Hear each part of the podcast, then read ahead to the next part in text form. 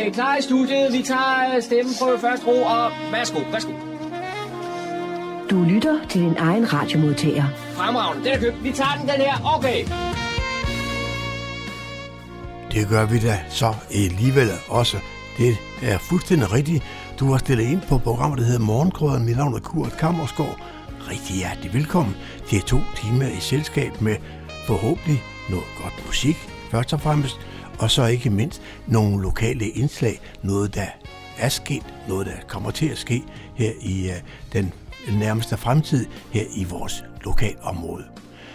Vi har været ude med båndoptageren, altså nu siger jeg vi, det er, altså, det, det er mest John, der har været ude med båndoptageren og fået, kan man sige, nogle lydbilleder med hjem, som vi skal bringe her i løbet af formiddagen.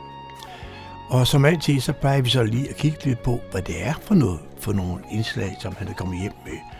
Han har været, blandt andet været, været en, en tur ned på uh, Nivå Bibliotek, hvor det her forleden dag, der var der uh, Fredensborg Musikskole, de holdt deres julekoncert ned. Det var nede og lytte lidt med på og fik en snak med uh, kan man sige, musikskolens elever og, og tænkte sig, man ikke mindst klaverlæreren, dernede arrangøren, det hun hedder Henriette Larsen. Det skal vi høre et indslag om her.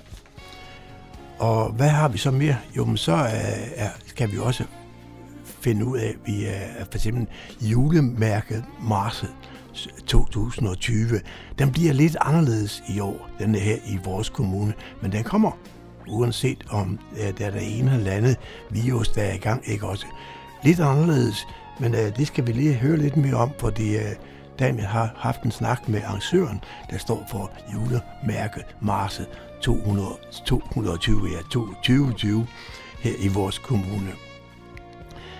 Så har John også været til finansiering nede i Humlebæk Kunstforening, og det er, det er selvfølgelig også præget af, at øh, der er lidt corona, så det plejer at være sådan noget reception og, og nogle ting, så det har man sprunget over i år. Øh, og så kan man sige, at John han også fortæller, ja, det er interviewer, de foregik med mundbind på, men alligevel så kan man godt høre, hvad der bliver sagt. Han fik en snak med, med uh, kunstnerne nede, og også med den der en fra foreningen, der står for det dernede i, uh, i Humlebæk Kunstforening. Vi skal høre indslag i løbet af formiddagen. Og så blander vi det hele selvfølgelig op med lidt god musik. Daniel har også kigget på lokale nyheder, som han har fundet på humleborg.dk. Det er jo også noget, I kan gøre, når det passer jer døgnet rundt. Vi har nemlig altid opdateret nyheder, og den hedder altså humleborg.dk. Gå ind og følg med i, hvad det er, der rører sig i vores lokalområde. Så skal vi uh, høre, uh, hvem er modtageren af Kulturprisen 2020 her i Fredensborg Kommune? Ja, det afslører vi faktisk her for 14 dage siden. Det er Søren Spis. Ham har vi besøgt også nu her senere hen, og for at høre lidt om, at få en snak med ham, hvem han er, og hvad er han, alt det han laver i sin tid, og hvorfor han bruger så meget tid på det. Det kan han åbenbart godt lide. Men øh, vi, skal have, vi skal høre samtalen med øh, Søren Spis her i løbet af formiddagen også. Og så har John også været en tur ud i, øh, i Karlebo. Noget, der hedder Naturjulemarked. Ja, det er det, man er nødt til at være kan man sige, lidt alternativ i disse tider. Fordi der er jo meget, kan man sige, det som vi plejer med tænding af juletræer og alt sådan nogle ting, som er blevet aflyst. Det må man simpelthen ikke møde så mange mennesker. Men naturjulemarked, det kunne man da forestille sig, at det, der var der god plads til, at man ikke behøver at være så tæt. Og det har han været ude til, og det skal vi høre et indslag om her i løbet af formiddagen. Og så har jeg kunnet sige, får du ikke fat i det hele her i løbet af formiddagen, på grund af, at du er i gang med at, at lave adventskrans, som skal jo tændes i dag. Det er det første søndag af advent. Så, jamen, så kan du jo lytte med i morgen mandag mellem kl. 18 og kl. 20.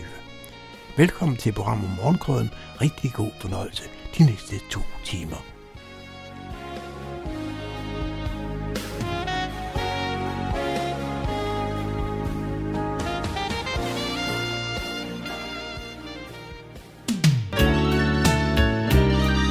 Lytter til Morgenkrydderen. I studiet er det Kurt Kammerskov.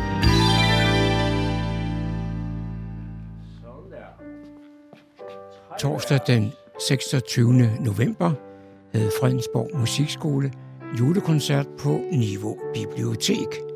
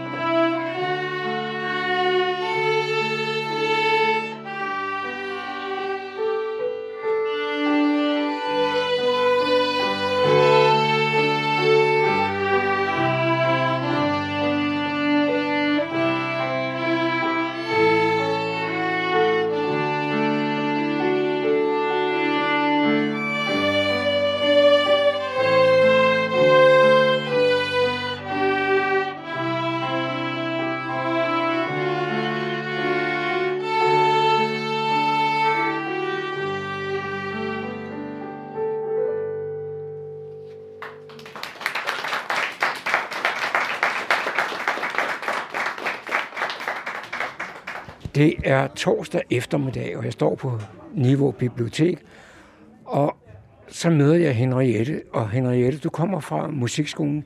Hvad, hvad er det, der skal foregå her, her i dag? Vi skal have sådan en, et lille hyggearrangement med nogle musikindslag fra øh, nogle af vores øh, violiner og klaverelever på Fredensborg Musikskole. Og hvordan er det kommet i stand?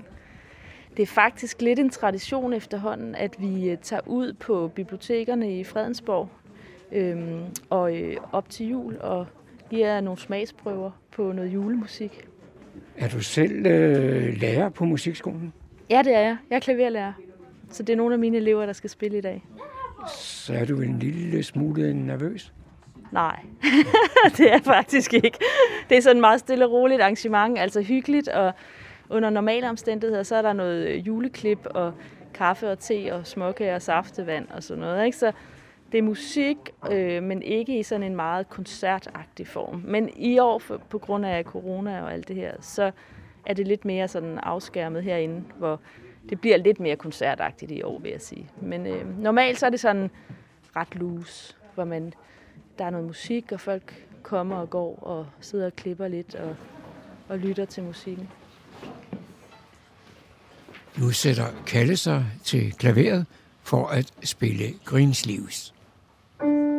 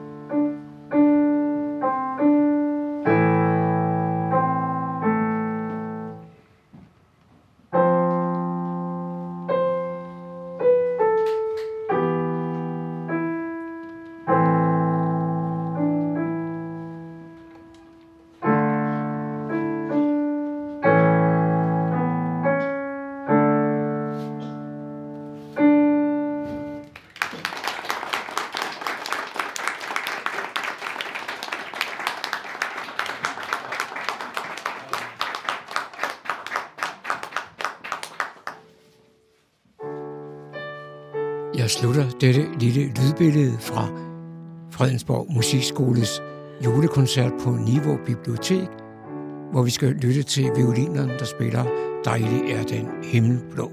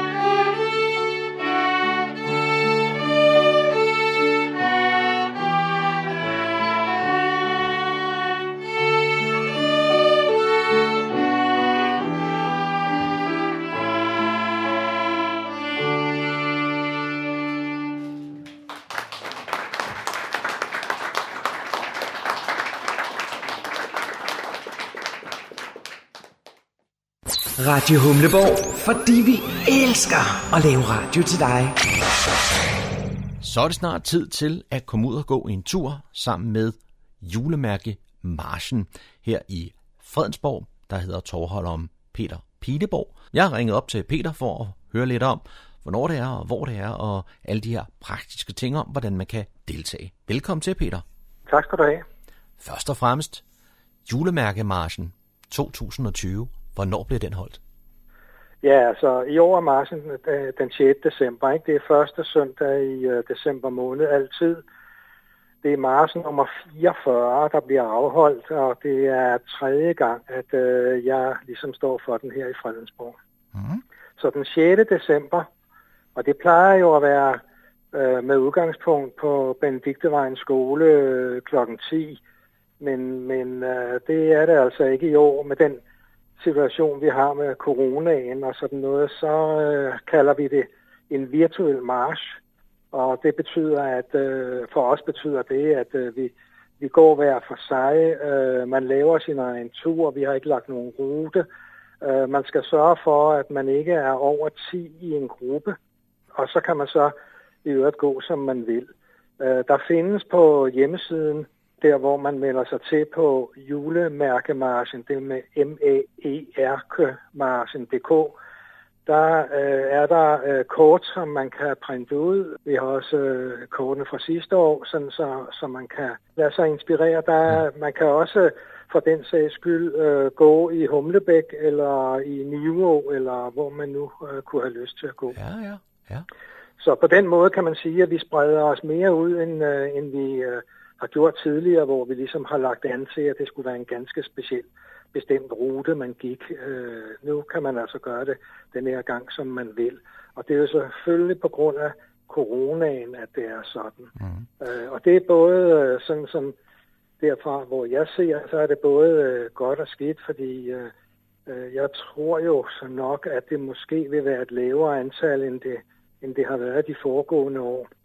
Julemærkemarsens bestyrelse har været meget glade for, for vores, øh, for vores tur her. Altså, vi har, vi har haft nogle, øh, synes de, pæne tal, så det er da lidt ærgerligt, at øh, vi ikke bare kan fortsætte øh, turen øh, med en lille øgning i år også. Men, men måske øh, kan man få folk til at, at gå deres egen tur og så øh, købe øh, medaljen og diplomet på hjemmesiden, så sender vi det til dem med posten. Ja.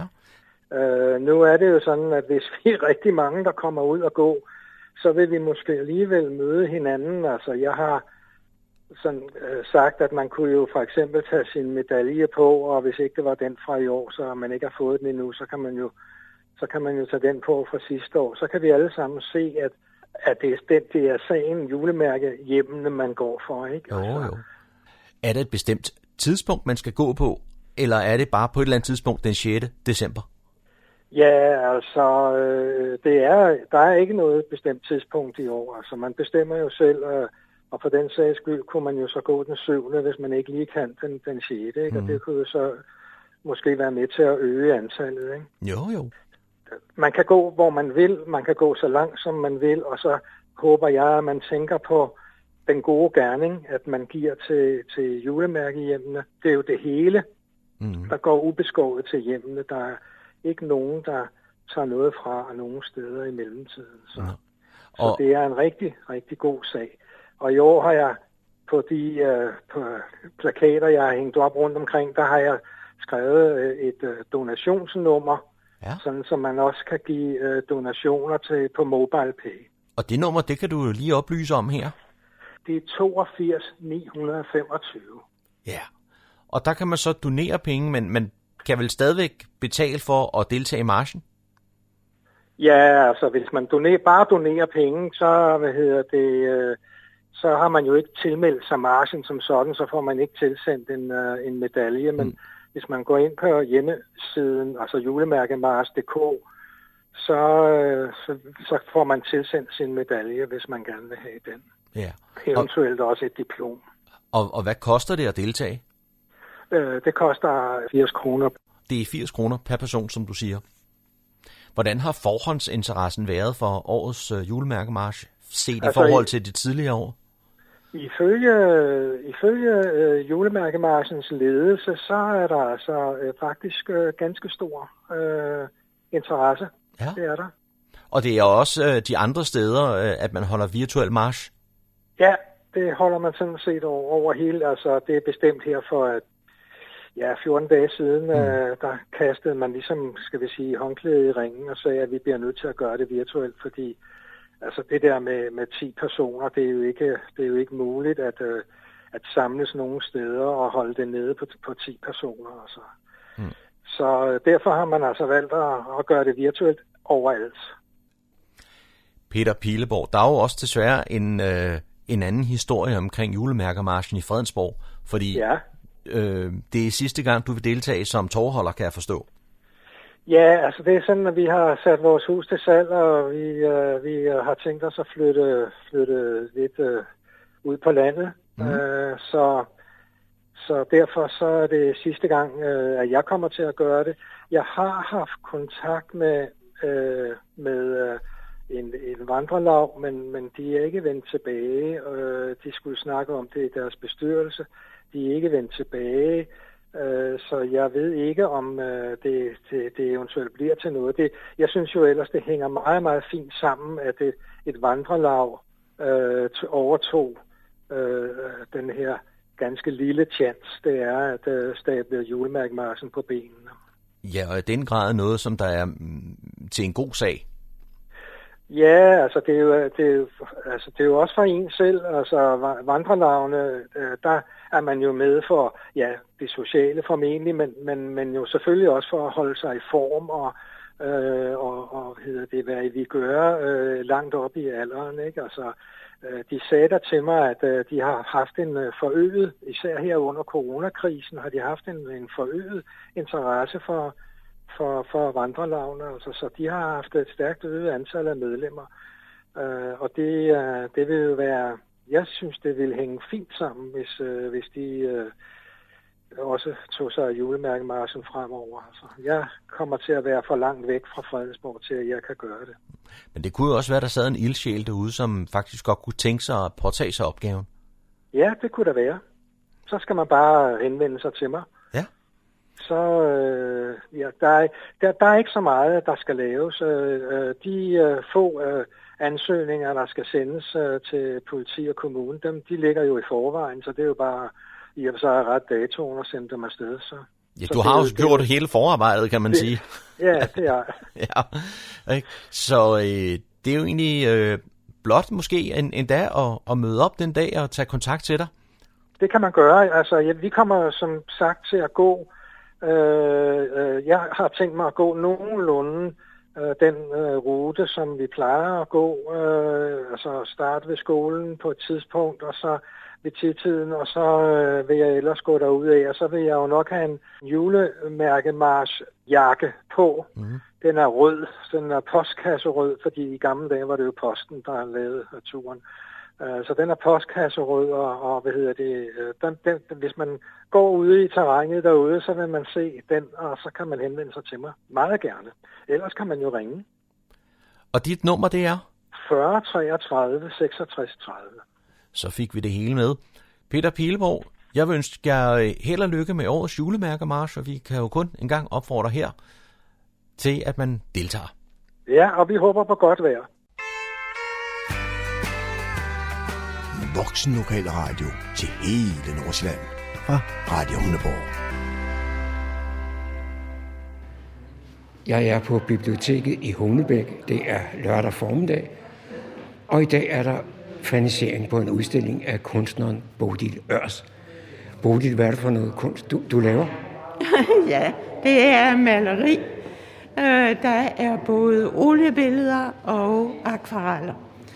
Og øh, jeg kan rigtig godt lide akvarelteknikken, der jo har det transparente. Øhm, så jeg bruger det i nogle af mine oliebilleder. Også en vis form for øh, transparens, øh, der selvfølgelig virker anderledes i et andet materiale, men det er noget, der kan give en særlig, øh, øh, et særligt udtryk dit motivvalg, det er jo, så vidt jeg kan se, fra naturen. Ja, ja. Jeg har altid været meget knyttet til naturen, og uvilkårligt, når jeg går ude, så lægger jeg mærke til farverne, til formerne, til udtryk. Jeg kan simpelthen ikke lade være. Og så ser jeg et eller andet, jeg ser måske noget meget smukt, og jeg tænker, okay, det er smukt, men det er ikke mit motiv. Så ser jeg noget andet, hov, der var noget interessant. Og lige nøjagtigt, hvad det er, der fanger, det er lidt svært at sige.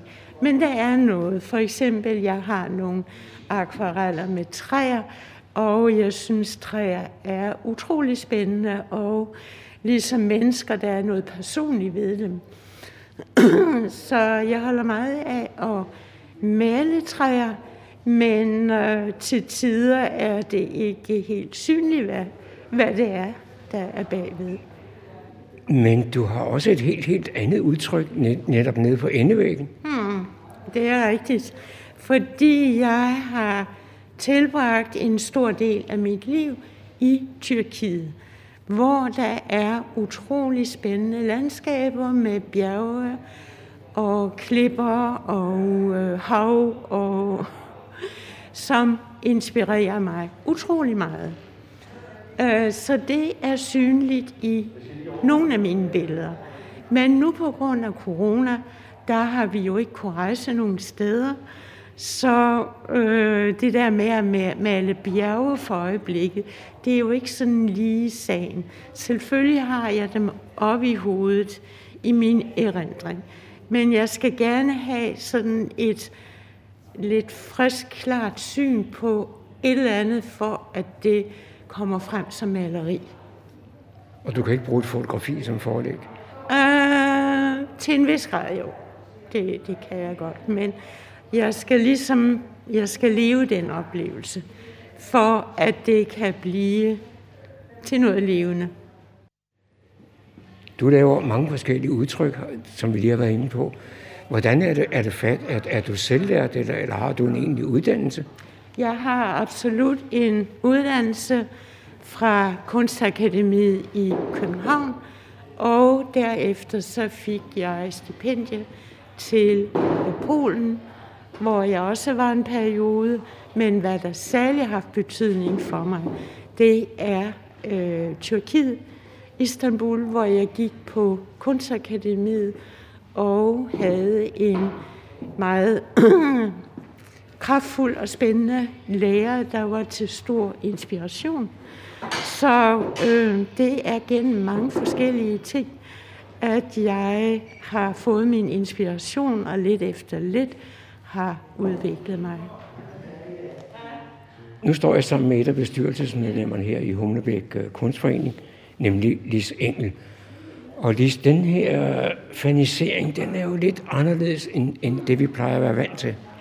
Det kan man jo overhovedet ikke benægte. Men jeg vil i hvert fald fremhæve, at Bodils billeder er utroligt opløftende, efter min mening. Så er der noget, man kunne trænge til i coronatiden, så var det at gå på netop sådan en maleriudstilling som denne.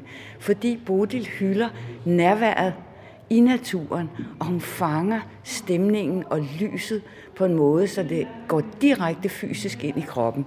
Og jeg vil faktisk tillade mig at sige, at man har videnskabelige ting, der viser, at jo mere mennesker er afspændte og ustressede, og jo mere glade de føler sig, jo bedre immunforsvar har de. Og det er jo ikke, fordi kunsten har som formål, at vi skal have et bedre immunforsvar, men samtidig kan den faktisk godt drage os i den retning, fordi den giver os glæde. Og det er meget smukke billeder. Jeg indrømmer blankt, jeg er forelsket i dem, har altid været det, da jeg så dem. Og du opfordrer os til at komme og se udstillingen her på Hummelbæk ja, Bibliotek. Det gør jeg. Hvor længe kan man se den? Man kan se den frem til den 11. december. Og Bodil øh, vil prøve at være der alle lørdagene fra 11 til 1. Så der har man en chance for at møde kunstneren også og snakke lidt med hende, hvis man har lyst til det.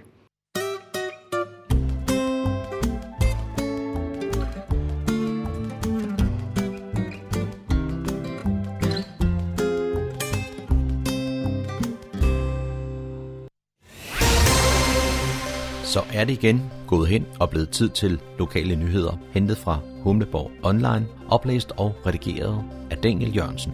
Julen melder snart sin ankomst, og i den forestående højtid er der mange forskellige tilbud på Nivogårds malerisamling, både for børn og voksne. Her bydes på julekoncert, juleoplæsning, julemiddag og juletræs Tag børnene med tilbage i mødrenes historie i Nivogård Malerisamlings aktuelle særudstilling Historier om mødre og blive inspireret til at genopleve historier fra eget liv. I udstillingen begynder det hele med Jomfru Maria og Jesusbarnet. Et motiv, der kommer til at slå igennem i mor og barn billeder flere hundrede år efter. Med et opgaveark i hånden kan man gå på opdagelse i 500 års billedkunst. Fredensborg Slotskirkes pigekor gæster også Nivegårds malerisamling og synger på smukkeste vis julen ind med klassiske julesalmer, og det sker torsdag den 10. december kl. 19.30. Her skal man sikre sig billet i forvejen på billetto.dk. Og i weekenderne, lørdag og søndag frem til den 20. december, så sælger Nivos spejdere De Vilde Svaner juletræer ved museets parkeringsplads i tidsrummet mellem kl. 10 og kl. 16. 46 kommuner er udvalgt til at deltage i projektet DK 2020 Klimaplaner for hele Danmark. Fredensborg er en af dem. Sammen skal kommunerne udvikle klimahandlingsplaner, der lever op til Paris-aftalen. Forleden blev Fredensborg Kommune udvalgt til at være med i dette fine selskab, og man skal dermed være med til at lave projekter, der udvikler klimaplanen og løfte det lokale klimaarbejde til international best practice. Det er samme standard for klimaplanlægning, som anvendes af nogle af verdens største og mest ambitiøse byer i det internationale bynetværk C40. Det er ambitiøst, men Fredensborg Kommune starter ikke helt forfra. Siden 2008 har kommunen haft fokus på klima og arbejdet med blandt andet energibesparelse i bygninger, boliger, virksomheder og transport og klimatilpasning, blandt andet i Kokkedal og Userød Å-samarbejdet. Og i efteråret vedtog byrådet oprettelsen af et klimaråd, som også vil bidrage til arbejdet med udviklingen af kommunens DK 2020 klimaplan.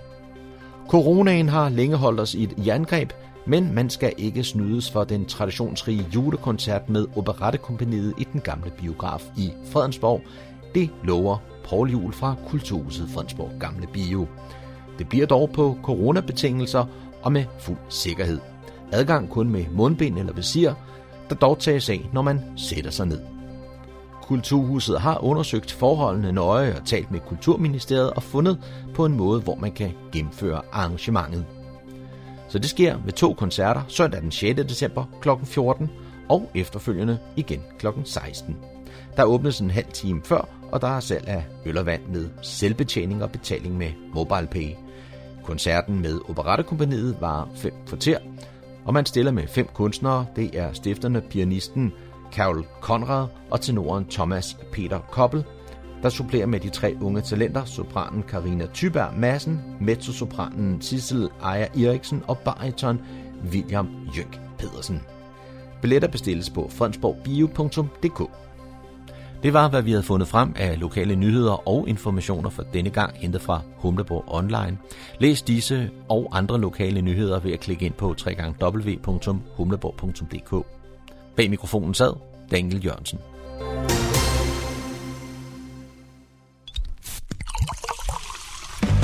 Hvad skulle det være?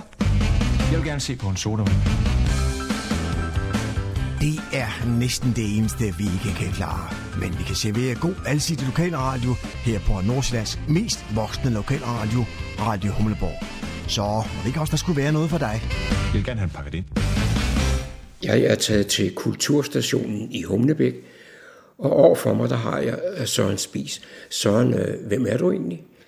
Jamen, øh, jeg hedder som sagt Søren, mit efternavn er Spis, og det er jo nærmest en klan her i byen, fordi øh, i 70'erne gik alle i byen enten i klasse med Niemeyer eller en Spis, så øh, det er der, jeg trådte min barnesko og ungdomssko.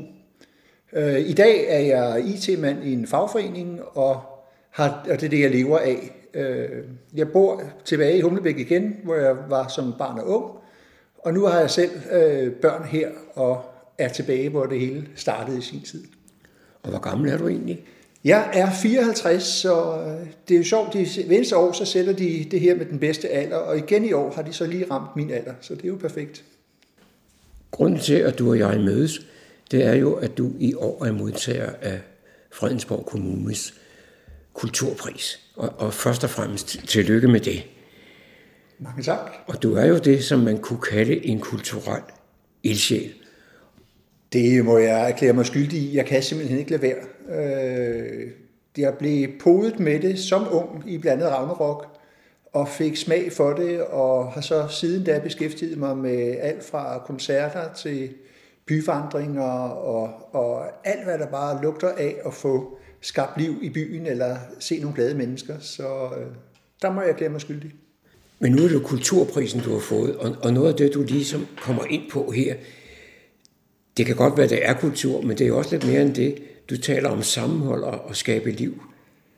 Ja, og øh, for mig hænger det jo dybt, dybt sammen, at øh, da jeg opdagede i forbindelse med, med kulturstationer nede, at der var tilflyttere, som ikke vidste, hvor de gode kælkebakker var, eller at Humlebækken faktisk er en bæk, øh, så tænkte jeg, at det må nogen gøre noget ved. Øh, og da jeg hørte mig selv tredje gang sige, at det må nogen gøre noget ved, så kunne jeg godt se, hvor flaskehalsen pegede hen.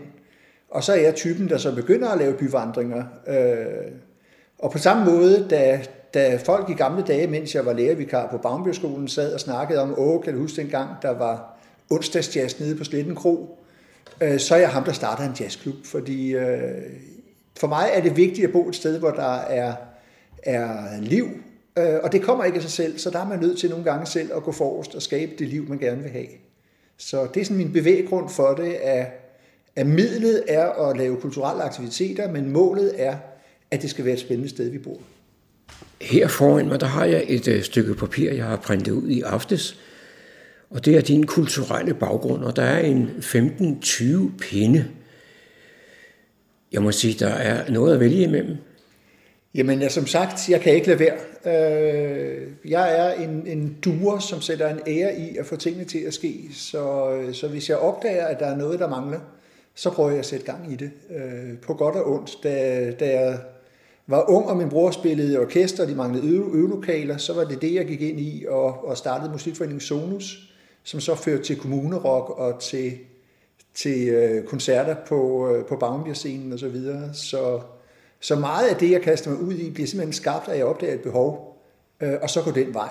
Øh, så øh, det har ikke været sådan en langsigtet plan om, at jeg vil være kulturel igangsætter, men, øh, men hvis behovet er der, så kan jeg som sagt ikke lade være. Og nogle gange går det godt, og andre gange så løber det ud i sandet, men øh, det stopper mig som regel ikke i at prøve. Men ifølge listen her, så er det jo ikke kun her i Humlebæk og, og nærmeste omegn, du har slået den for. Du har også været inde på de store scener.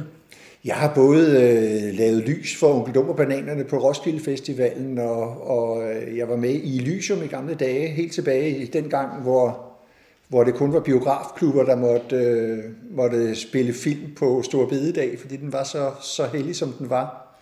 Så jeg har været med rigtig mange steder. Jeg har også været med ved Madame Mangård, både som, som bestyrelsesmedlem og som aktiv øh, tekniker til deres forestillinger osv. Så, videre. så jeg har været med rigtig mange steder, men, øh, men efterhånden er det mest i, i den her kulturforening øh, i Humlebæk, jeg slår mine folder, hvor jeg så både er formand og, og står for mange af arrangementerne.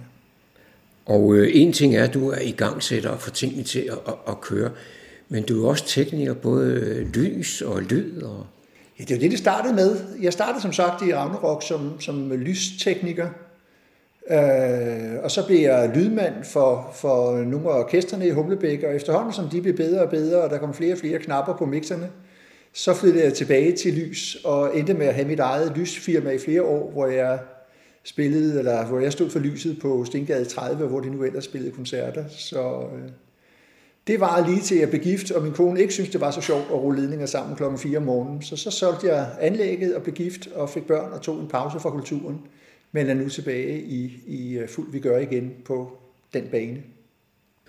Måske skulle vi nu, mens vi har chancen, få lidt at vide om det, der hedder Humlebæk Kulturforsyning. Ja, det, øh, det var igen en udløber af, af kulturstationen, fordi det første år stod jeg for næsten alle arrangementer hernede og forsøgte virkelig at lave en stor bredde Det vil sige, det var alt fra brætspilaftener, det var tangoundervisning, det var koncerter, det var debataftener og alt muligt jeg lavede for at prøve at vise byen, hvad, hvad, hvad sådan et hus skulle bruges til. Og efterhånden, som, øh, som det fik lukket andre til, øh, så de begyndte at lave foredrag og koncerter osv., så, så flyttede jeg så øh, mit interessefelt ud til resten af byen og begyndte at lave byvandringer, og jeg har tidligere lavet, som sagt, kommunerok nede på, på øh, Bjerre Strand og så videre. Så, så selvom jeg stadigvæk laver ting i kulturstationen, så ser jeg hele byen som mit, øh, min jagtmark. Her i sommer lavede jeg for eksempel en koncert nede i Amfiteateret ved Humlebæk Skole, øh, som har været en pragtfuld konstruktion, men som kun har været brugt til skolens egne arrangementer. Så det var en fornøjelse midt i coronatider at kunne samle næsten 100 mennesker til en koncert med et vokalensemble, der er helt fantastiske, øh, og opleve, at, at et, øh, en ny lokation blev en del af byens rum. Og jeg håber, at det er noget, der vil smitte andre, fordi det er et rum, der råber og skriger på, at der også kunne stå en Michaela Petri, eller en, øh, en strygerkvartet, eller et eller andet at spille. Øh, der er selvfølgelig været som, som gambling, men så ligger der en halv ved siden af, som, som kunne træde øh, til som, øh, som alternativ. Så det her med at bruge hele byen, er noget, jeg meget gerne vil. Jeg synes også, det være sjovt at lave en øh, koncert, hvor man fik bind for øjnene og sad i en lagerhal på Bakkegårdsvej eller et eller andet, for at prøve, eller en, en, måske et øh, lokale nede på Sletten Bådeværft eller et eller andet, for at prøve at bruge byen på en ny måde. Det er nogle af de ting, jeg går og tumler med og, og får til at ske. Det, jeg synes, der er så fantastisk ved det, du også er inde på her, det er, at det er jo stort såvel som småt, der interesserer dig. Altså blandt andet det her brætspil, det synes jeg er fantastisk, selvom der kun kommer en 3-4-5 personer og deltager. Jamen absolut, og det var jo øh, i starten måske også lidt øh, at gøre en dyd af nødvendighed af, at det var noget, der kunne laves forholdsvis billigt, fordi man kan tage sit eget matadorspil med og købe noget matadormix, og så har du sådan set rammerne klar til det.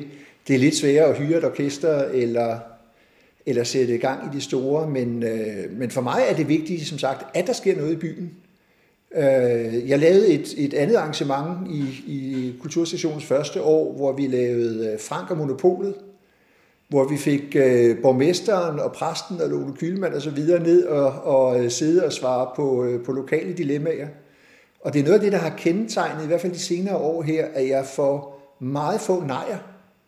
At når jeg spørger en borgmester eller Lone Kylmand, om de vil stille op, eller jeg, jeg går ud for at finde ud af, hvor det var, Emma Gade boede, fordi det vil jeg gerne have med på mine byvandringer, så kommer folk ud og viser mig gamle luftbilleder, og en, der er en utrolig stor øh, lyst til at hjælpe om projektet. Så det er som sagt, det, jeg kan, kan tælle de nejer, øh, jeg har fået på en hånd. Ellers så er det altså jager og, og opbakning, jeg synes kendetegner det.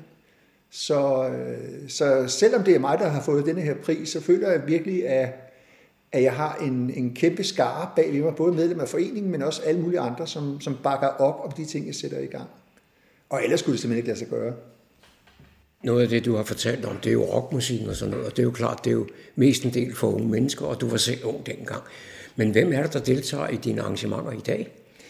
Det er i alles arrangementer, tror jeg, uanset om det er mig eller andre, så er det det voksne publikum, som man indimellem kalder de, de grå hjelme, at det er dem, der har tid og overskud. Øh, de unge er meget svære overhovedet at, at kalde til. Øh, børnefamilierne har ikke rigtig tid Øh, de kan måske lige overskue og tage op og hoppe på hø i, øh, ved årstiderne ved Krogerup, men, men det er meget, meget svært, og for dem er det et spørgsmål om, at der skal babysitter og alt muligt på. Så, så det er primært det voksne publikum, at når børnene er flyttet hjemmefra, så bliver der tid til igen at sætte sig ned og høre et lokalhistorisk foredrag, eller tage til en, en koncert osv.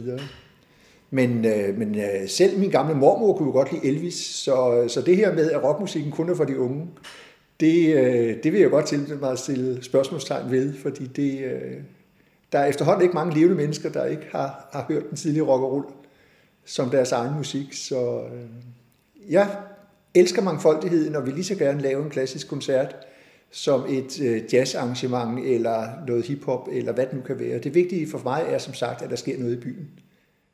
Udover alle de her ting, du har sat i værk, så har du også været, man kunne næsten sige, politisk aktiv i det, du har været med i kulturelt samråd og medlem af fritidsnævnet. Ja, Det kom så i den tid her, hvor jeg havde mange infights med kommunen omkring brug af øvelokaler og den slags som formand for Musikforeningen Sonus. At der, øh, der stillede jeg selvfølgelig også op til nogle af de her øh, valg, der var med, hvem der skulle sidde i fritidsnævnet, og der var også en stor interesse for at få, øh, få nogle yngre kræfter ind.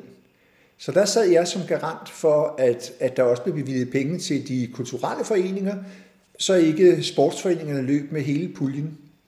Og det var fantastisk at sidde der med, med øh, Hans Damsgaard og Max Jensen og nogle af de øh, uh, KF'er, Ole Andersen og, og så videre, øh, og sidde og være med til at præge kulturlivet og diskutere, om, om det er vigtigere med badmintonbolde til, til ungdomsholdet, eller om vi skal prioritere en ny tennishal og så videre. Så, øh, så det var sådan en, en god introduktion til det øh, politiske spil, uh, og endte også med, at vi i, i kulturelt samråd fik prøvet at, at stable musik eller en, en større festival på benene og så videre.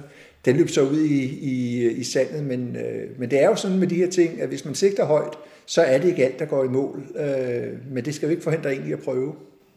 Det vil sige, at der blev taget godt imod dig i de her sammenhæng? Det gjorde der. Altså, øh, vores nuværende borgmester sad jo også i sin tid som den helt unge løve også. Vi var, vi var sådan de to unge, hvor alle de andre sad og, og røg cigarer, som man kunne dengang til, til møderne. Øh, så øh, vi har jo hver på sin fløj holdt, eller front holdt ved, øh, og vil gerne sætte et præg på det sted, vi bor. Og øh, derfor glæder jeg mig da ekstra til, at det her corona tager så meget af, så vi kan lave sådan den her selve uddelingen af prisen, som jo er udskudt på grund af, af smitterisiko.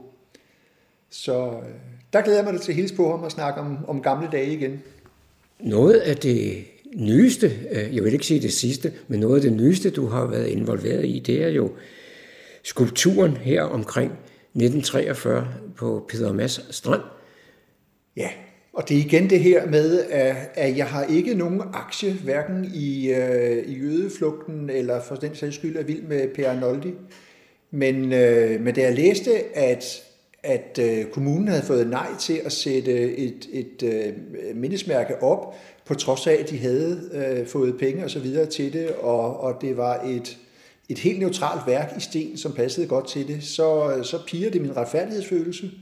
Og der er det jo herligt at, at have en lille og agil forening, så vi kan kaste kræfterne ind i, i øh, for eksempel også den kamp, selvom vi ikke egentlig har nogen aktie i det, fordi øh, det falder sådan lidt mellem nogle forskellige stole, at det er jo både et kunstværk, så kunne det være kunstforeningen, det er også et, et øh, mindesmærke, så kunne det være Lokalhistorisk Forening, og ellers så er det måske Kulturstationen, som også har kigget meget på det, men det er altså et stykke fra stationen dernede.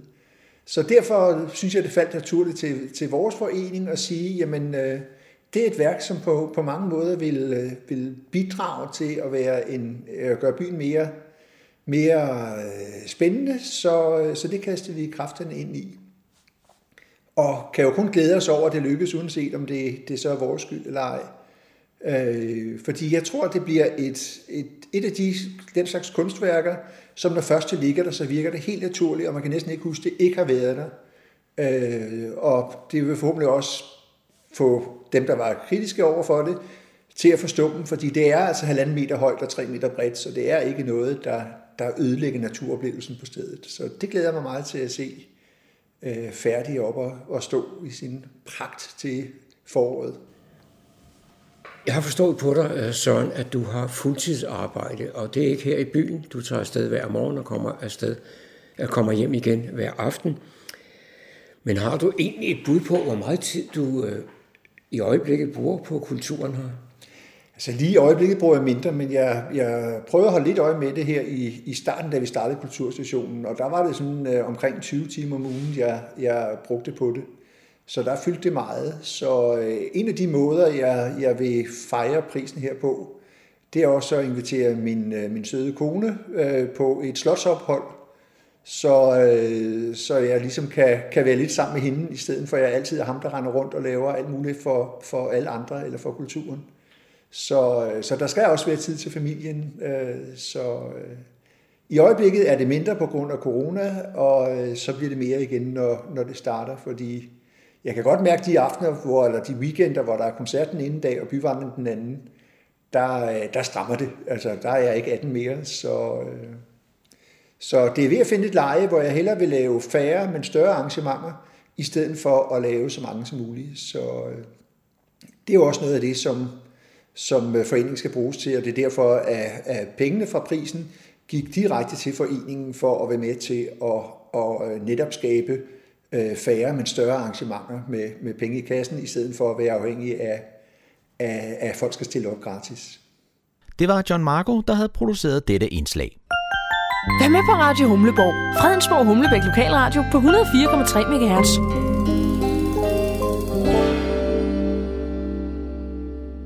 Jeg er taget til Karlebo Landsby og står her bag ved Karlebo Kro sammen med Lotte og, og Niels. Og jeg kunne starte med dig, Lotte. Hvad er det, der foregår her i, i Karlebo i, i denne tid? Vi har lavet et lille naturjulemarked, som er åbent hver weekend op til jul. Og der sælger vi primært, hvad naturen har givet os af dejlige gaver til at pynte op og lave julehygge. Det er, det er jo sådan, vi synes, julen skal være. Der skal dufte af lidt øh, natur og noget kanel og alt andet. Og Nils, nu kan jeg se, det lokale, I har, det er jo en, en nedlagt container, som, som du har indrettet. Hvad er det, du har lavet ved den? Ja, vi har puttet kalmerbrædder i, for at skabe en rigtig julestemning. Det er skovens træer. For, for det er så at skabe hyggen det er jo det vigtigste, så vi kommer i julestemning i god tid og kan bevare det også. Er det så en, en du har lavet her til, til arrangementet? Ja, ja. Det er specielt lavet til naturjulen. Og hvad så bagefter? Skal den så skrottes?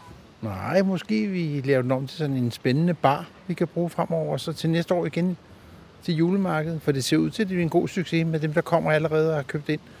Så vi håber da, at vi har rigtig gode ting også senere på sæsonen, eller i slutningen af december, når vi er klar til at fejre julen, så har vi også noget godt at byde på. Og Lotte, hvad er det, man kan købe hos jer? Altså primært kan man købe, hvad, hvad naturen har givet os. Øh, og det er kogler og lærkegrene, og det er øh, store siv og gyldenris, og alle de der flotte ting, som man betaler en formue for, hvis man går ned til blomsterhandlerne eller til supermarkedet. Ja, og som andre kører på lossen. Ja, og som andre kører på lossen. Det kan vi se det smukke i. Vi kan se det smukke i ukrudt. også, i, også i dig. Også i bror. Vi forgår ikke så lidt. men, men uh, Niels, er, er det kun jer to søskende, der, der, der står for det her, eller er der andre folk her fra Karlbo, som, som kommer med deres ting?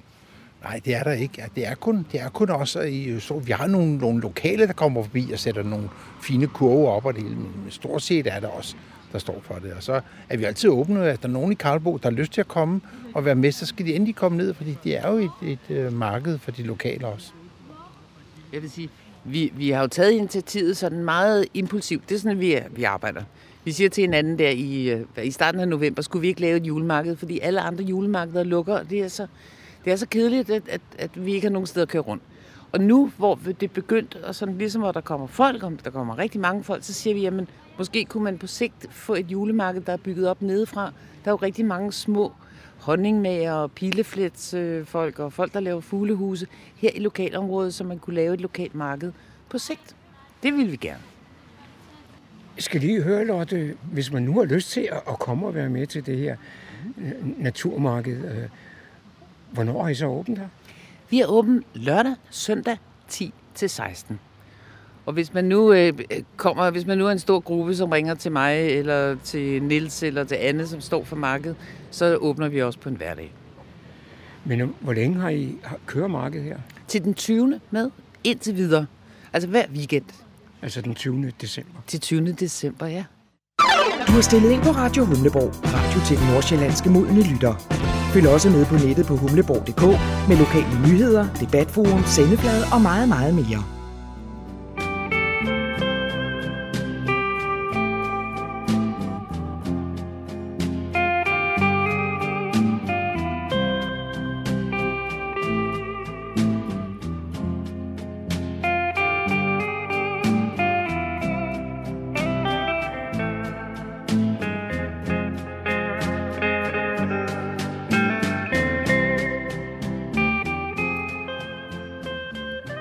Toner fortæller os, at vi er nået til afslutningen på denne uges udgave af programmet, der hedder Morgenkrøden. Her fra redaktionen, som består af undertegnet, jeg hedder Kurt Kammersgaard. Ja, der siger jeg tak for nu, og på genhør. en anden god gang.